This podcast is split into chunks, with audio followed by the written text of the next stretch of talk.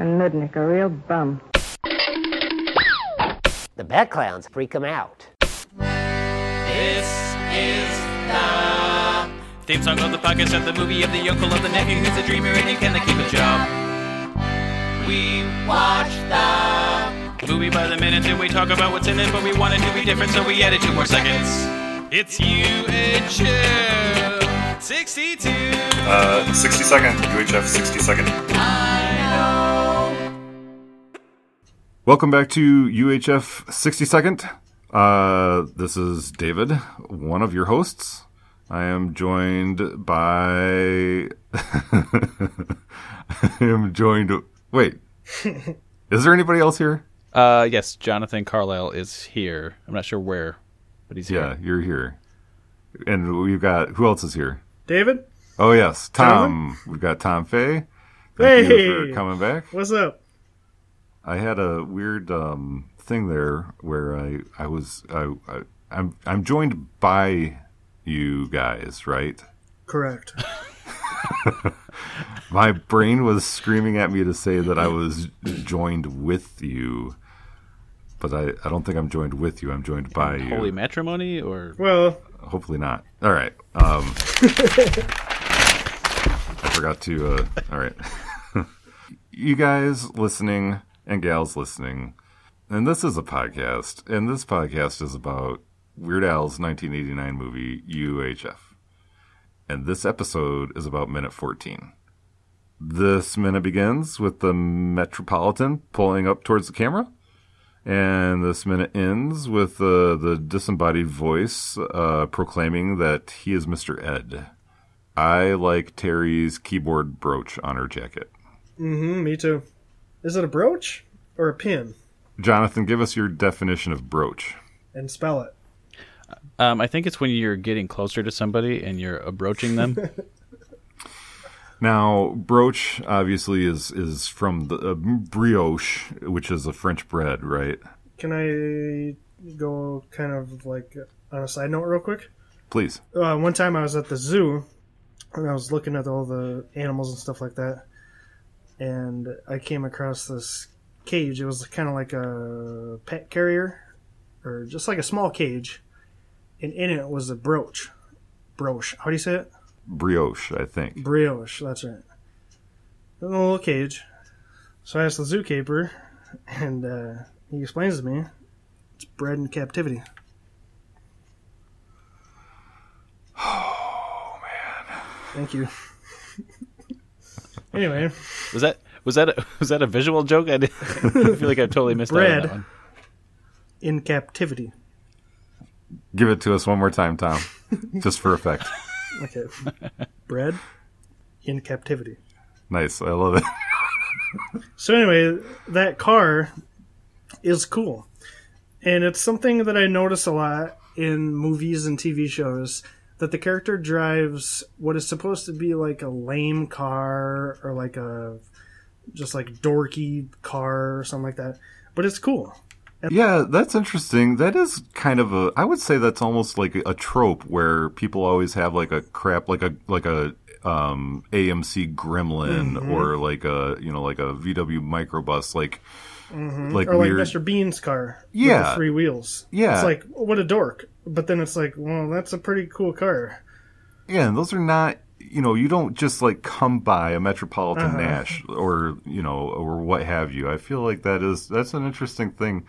That uh, yeah, it's meant to be like an oddball, quirky car, but it's a nice cool. car. Um, so they disembark from the Nash. They move up towards the station, which is even better than he imagined. Uh huh. I agree. So what did he what did what did he imagine? Because he's supposed to have this great imagination. That's true. Yeah. But So, I yeah. Okay, Oh, so so looking at this building, it's a tiny, tiny building out in the middle of nowhere. It's a TV station, but I- I'm not saying that they don't have anything, but they've got a loading dock there with a bunch of pallets there. Like what? There must be something, I guess. But what is a TV station getting getting on pallets? Are they actually building sets and getting materials, that kind of thing, or? Well, I imagine that it is like a old something else turned into a TV station. Um, where I live, there's a building that reminds me very much of this UHF station, and it looks like it used to be a restaurant, and at one point it was like a car shop, and it has a loading dock very similar to that. I have to say that I do like when buildings are repurposed from their original purpose. Uh, who knows what this was originally used for? But as far as the pallets, Jonathan, to your question about the pallets, I, I gotta believe that um, Philo is getting shipments of all kinds of stuff at all hours, all the time, and those are Uh, yeah, yeah. Yeah, yeah, yeah. I forgot about that guy. vats of Yeah. liquids. Well, we the, we don't know about him really yet. Yeah, so we I- haven't really. Yeah. I I wish that there were action figures for this movie and like there was a play set like the UHF um you know Channel 62 station play set. That's why that loading dock seems to be there just for when they made the action figures and toys and play set then there would be like some kind of like a van that you could put all the you know George Newman and, and Terry in so that they could like bust out of the playset door. You know, you could open that door on the playset and the George Newman mobile or the UHF 62 mobile would come out of there with all the action figures in there and they could go on an adventure. That's the only reason, in my mind, that there's like a loading dock uh, door there. what would that be? The UHF action mobile. Like maybe it would just be like a really big mash or Nash Metropolitan that you could fit all the action figures in. I don't know. Yeah, Well, hopefully it wouldn't be a big, uh, big empty box, but Have you guys ever felt like a place is more friendly or less friendly based on the status of the door? no. In fact, if the door was open, I don't know if I'd assume that the place was any friendlier than if it wasn't. I might just think it's abandoned. In fact, um, I remember watching this movie and not really thinking too much about it. Even though in a few minutes or in a minute or two we meet Philo, who's clearly there and airing something on TV. When I see the building, I just assume that it's abandoned. Like, who's running it up until George gets there? In the morning, we're going to meet some other um, regulars or mainstays at the station, and they're going to speak to that a little bit um, as far as like who has been running things. We don't know if it's abandoned, and we don't know who's running it. Uh, I guess somebody must have been running it because you know somebody's reporting back uh, that it is on the edge of bankruptcy, and has been for years. Um, I get some notes on the center doorknob. Oh, oh, good. I tried looking that up and could not find much information on center doorknobs. I used to play bass for center doorknobs. I gather that it's like it's it's kind of like an old European design, uh, you know, possibly French, maybe even. Um, the current models are just like a single latch. Uh, so if you were to put a center doorknob on, and you can, then that you really the, the typical latch that goes on the, the doorknob, you can just get extension pieces for that to get to the center. Some people on the internet seem to think that maybe this is a carryover from just very old door locks that would actually latch on both sides. Uh, so they put the, the knob in the center because it's equidistant from both sides, and you twist that and both come in. You can open the door. Uh, but with just modern modern door swings and stuff like that, everything just latches on one side now. So it actually, it's impractical. Where at one point it may have been practical. Well, I've never uh, really put any thought into it, but except for just that aesthetically, I like it. So I Yeah. think we're all in agreement on that. I believe. Have you guys ever seen one in real life? A center doorknob? No, I've No. not. Me neither. uh, Vance Colvig Jr. Hey, mister! Uh, he was born March 9th, 1918. He died in March 3rd, 1991. So just a couple years after this movie. He was age 72 when he died. He's uh, another one of our elite cast members who was married for a long time. Uh, he was married to Virginia G. Arslane. They were married from August 12th, 1955 to March 3rd, 1991, which means that, you know, he died and then they weren't married anymore. Um, he is a junior, so his dad was the senior, and his dad was the original Bozo the Clown before it was all licensed and commercialized and stuff like that. Pinto Colvig. So I'm not sure how that's a junior unless Pinto was his stage name. If you look through his IMDb, he especially in his later years, he played like bum, he played old man. Uh, y- y- you know, he was pretty typecast, but I think he played it pretty well. Um, in Big Top Pee Wee, which is in my ranking is the third best Pee Wee movie, he played Clowny. And back in the day on the Yogi Bear show, he did the voice of Chopper the dog. Does anybody have any uh, controversial thoughts on Big Top Pee Wee? I don't know Big Top Pee Wee that well. I'm a big fan of Pee Wee's Big Adventure, but What about uh, Pee Wee's Big Holiday, the more recent movie? oh yeah, David, where do you stand on Pee Wee's movies? Um, I have to admit that I'm a pretty big fan of Pee Wee's Playhouse, and there was something about the movies that were off-putting to me. And I've probably seen each one only once, and the new one never. I have more notes about Pinto, um, including Bozo, which you mentioned. Did you guys watch Bozo as a kid? Any uh, Yes. form of it? Oh yeah, I watched it, and I was too young to know what version it was. I didn't know there was more than one, but I watched the heck out of Bozo when I was a little kid. The uh, cup toss, or the game where they had to toss the ball in the cup. Oh That was always gosh. that was like the uh, get off your seat one, wasn't it? It was like the Uh, first thing they always had to do. Yeah, I remember practicing it at home, um, pretending to do it in front of like nothing while I watched it. I was obsessed with that game. Pretending to do it in front of nothing. I used to do that quite a bit. I think I've told David before that when me and my cousin used to watch The Sandlot, in that scene where he's getting chased by the dog, we would get up and pretend we were also being chased by a dog. We were pretty cool. We were pretty Let me brag. Oh man! Um, also on Pinto, did the voice of Grumpy and Sleepy. And not only did he do Goofy Are No. you talking about Pinto or are you talking about Vance? Yeah, You talking about the senior or the junior? Senior, Pinto. All right. Senior did uh, Goofy and Pluto, Goofy, like the along Goofy with Goofy. Sleepy and Grumpy. Oh, you're talking about okay. You're talking about the dwarfs. Wait, No, no, no, no. He, he, but also Pluto and Goofy, like Mickey's Goofy, right? Oh, right? did he, Yeah. did he do the uh, the scream when Goofy falls down the avalanches and stuff like that all the time? The wahoo! Uh, I don't know. Oh, I hope because so. that was that was my favorite thing when I was a kid. Oh, my favorite thing was when Goofy would go. "Huh?" In fact, do you guys know what 4-H is?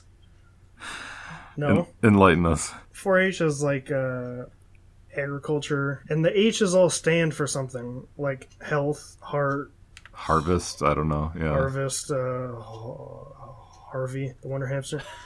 Harvest. But the but Yeah, where I grew up, 4-H was a big part of my high school and just school in general, and I've got nothing against it. But the common joke was that what 4-H stands for is uh, oh yeah, oh yeah, oh yeah, oh yeah. Goofy. We're now alienated any of our audience that were. Uh, I don't even know how to say it. If the H is silent, it's just four. Yep. Forces. I learned about him from a Leonard Maltin video. You guys like Leonard Maltin? Sure. I told David earlier that I went a real deep rabbit hole on Leonard Maltin. And then when I got to the end of it, I was like, why am I looking up Leonard Maltin?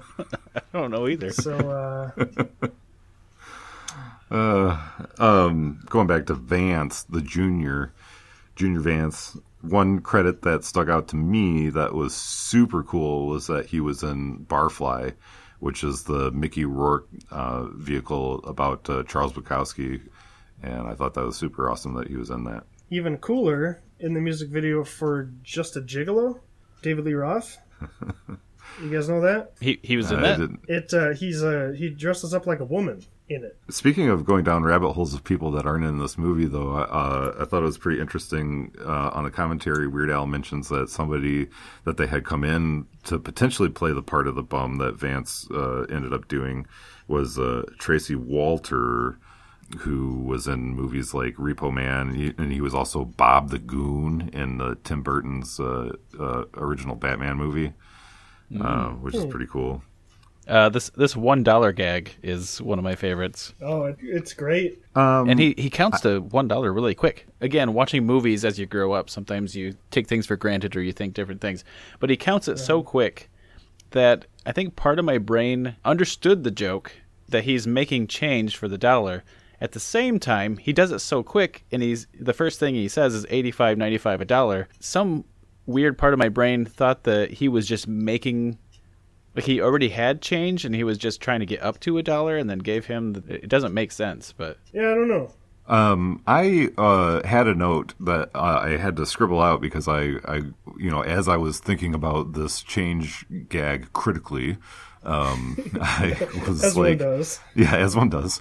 I was like, who walks around with a pocket full, like an entire dollar's worth of change in their pocket? Nobody Oh. does that anymore. But then I David. realized um, that this is in 1989 and nobody has cell phones and there's payphones and just- things like that. So You hear this? That's over a dollar of change I just pulled out of my pocket. oh my god, At least two dollars. why?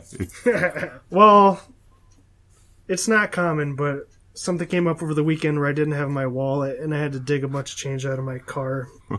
Wait, uh, ladies and gentlemen at home, let this be known that this is this is we're recording this. Um, uh, this is a little peek behind the curtain. We're recording this on a Monday, so Yeah, so what? I'm wearing the same pants I wore on Saturday. and I haven't washed them. Big whoop.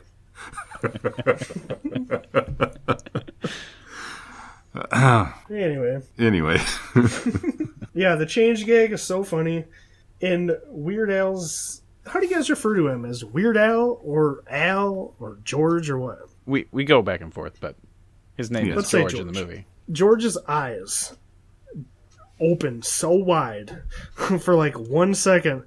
And it's just like that gag from the last minute with the whoosh sound where it's it's just a small thing, but it's so funny. uh, where like where are you talking about that his eyes open? That uh, Um he holds his hand out with the change and then oh yes, okay at the at the end of the chain. Okay, yeah, yeah, yeah. when when he real yeah, when he realizes that the guy's just making change for a dollar, his eyes just open so wide for just like one second. like what? It's so funny to me. I thought uh, you're talking going back to the uh, swipe sound effect from the previous minute. I thought that what you were going to bring up when we were talking about that was um, uh, he, when George goes in the door and then uh, goes through the doorway and then he you know grabs Terry and Terry kind of does that little hop jump into the into the building after George is kind of Oh. would have been uh, I feel like that they could have accented that a little bit more with the sound effect but didn't. But it seems like they were trying to uh, kind of do one of those like like a lunge thing, you know, when somebody pulls somebody through something and they kind of like lunge forward. But she doesn't. She kind of does like a little hop, skip, jump thingy. That's a little bit more dainty than like a you know being pulled through. Dainty. It's kind of a dainty movement, I think. Yeah, no, yeah. Dainty's just a funny word. That's a French. Is that French? I don't know if that that might not be French. I would have liked to see Sounds her French. do that uh, the the Indiana Jones hop from the temple, like jumping through the doorway. yeah, that would have been good. but yeah, I think um, I'm building my case that uh, Uncle Harvey is her uncle here, uh, and I, she I knows. think you are building her- that case. Yes. Yeah, she knows what her uncle is capable of, and so she, you know, she is maybe a little fearful. Obviously, regardless of if she's, you know, if Uncle Harvey is her uncle or if Uncle Harvey is uh, George's uncle, we know that Uncle Harvey doesn't like George, and so and she, she knows her uncle well, and she knows what he's capable of, and that he kind of has mob affiliations and stuff, and so she's a little you know her trepidation at, at going into the station I, I think is because she thinks that she, her uncle might be having george knocked off or, or uh, eliminated Whacked. because yeah whacked uh, fitted for a cement overcoat um, you know because uh, to get him you know he doesn't want uh, george dating his his niece I think George one time joined their poker game and just completely ruined the whole thing. had beginner's luck and won Oh. like maybe that's how he won the metropolitan actually Oh, oh man, his, Harvey's so mad about that. Maybe she's had uh, previous boyfriends taken out by the mob before. Yeah, maybe that's why she went for George because she's like, this guy works at a burger place. Yeah. He's not a threat like Uncle Too Harvey's. stupid. Yeah, he- this get- guy's gonna fly under the radar. He's practically a idiot. My next notes are all about the very end of the minute, Mr. Ed. Yeah, let's do it. But we we hear more of the theme song. Actually, we hear like the entire theme song in the next minute. So I just wanted to focus our notes today on what we actually hear, which is one, the voice of Mr. Ed, and two, the beginning of the theme song and a little bit of the singing. So, hello, I'm Mr. Ed. The voice was Alan Lane, who grew up in Grand Rapids, Michigan. So that was really my only note. Oh, really? Nice. Uh, you know, back in those days, everybody was doing westerns. So he's Alan, quote unquote, Rocky Lane, and he did westerns, did voices for things. The guy who sings the song, Jay Livingston, and uh, some other guy, Ray Evans, they wrote the theme. Jay sings it. That's really about all my notes for that. But uh, just real quick, Mr. Ed, I think I'm going to save those notes actually for the next minute. Talk about the Ed himself. Mr. Ed was a uh, horse, is that right? Uh, of course. Of course. That's one that I never watched. I watched it. I mean, I was familiar with it, but I didn't like it. It wasn't like Mr. Ed's I on. didn't So like you know, it's one of those like it's uh, it was in between other shows or, or whatever. But I don't, I don't, re- I don't Same here. specifically remember any episodes. I just, I understand who Mr. Ed No. is, and I understand that That was a very uh, profound statement. I know who Mr. Ed is. I under, no, you said I understand understand who he is. like, I- get nobody it, really right? gets Mr. Ed except for me. Oh, but the show, Mis- Mr. Ed. Um, uh, well, they had a couple different pilots that they didn't end up using. The the show proper, I guess, it was from 1961 to 1966. Yeah, 61 to 66. That's a long time, That's- actually. Long Yeah, time. was it all in black and white? I think so. I yeah, I remember it in black and white. Yeah. Yeah. I mean, Yeah. my memory of it of watching it. Things are in color. I just I meant the show was black and white. Yeah, that one just never was like. I'd watch Green Acres, Dobie Beverly Gillis. Hillbillies. Huh? Dobie Gillis. No. No, not Dobie Gillis. Okay. so let's see. We've thrown shade against, or uh, um, shots fired against Mr. Ed and against PetSmart uh, so far. um, who else is on our hit list? So that's you're saving all the rest of your Mr. Ed. Uh, Uh, yes, we'll hear so much more about Mr. Ed in the next episode. I can't wait. Join us for our documentary about a horse who had a voice, but no one listened to him. I am Mr. Ed. I don't know what I'm doing. Let me be your That, that was not in my notes. a sad life.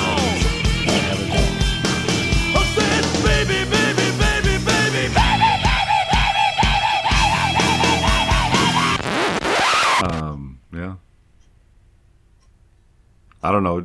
I mean, that's a good ending, but we didn't really. Uh, we, that's super not a sign off at all. We could we could do a sign off and with just cut it in. Tom, do you want to sign off? Sure. You've been listening to UHF 60 seconds.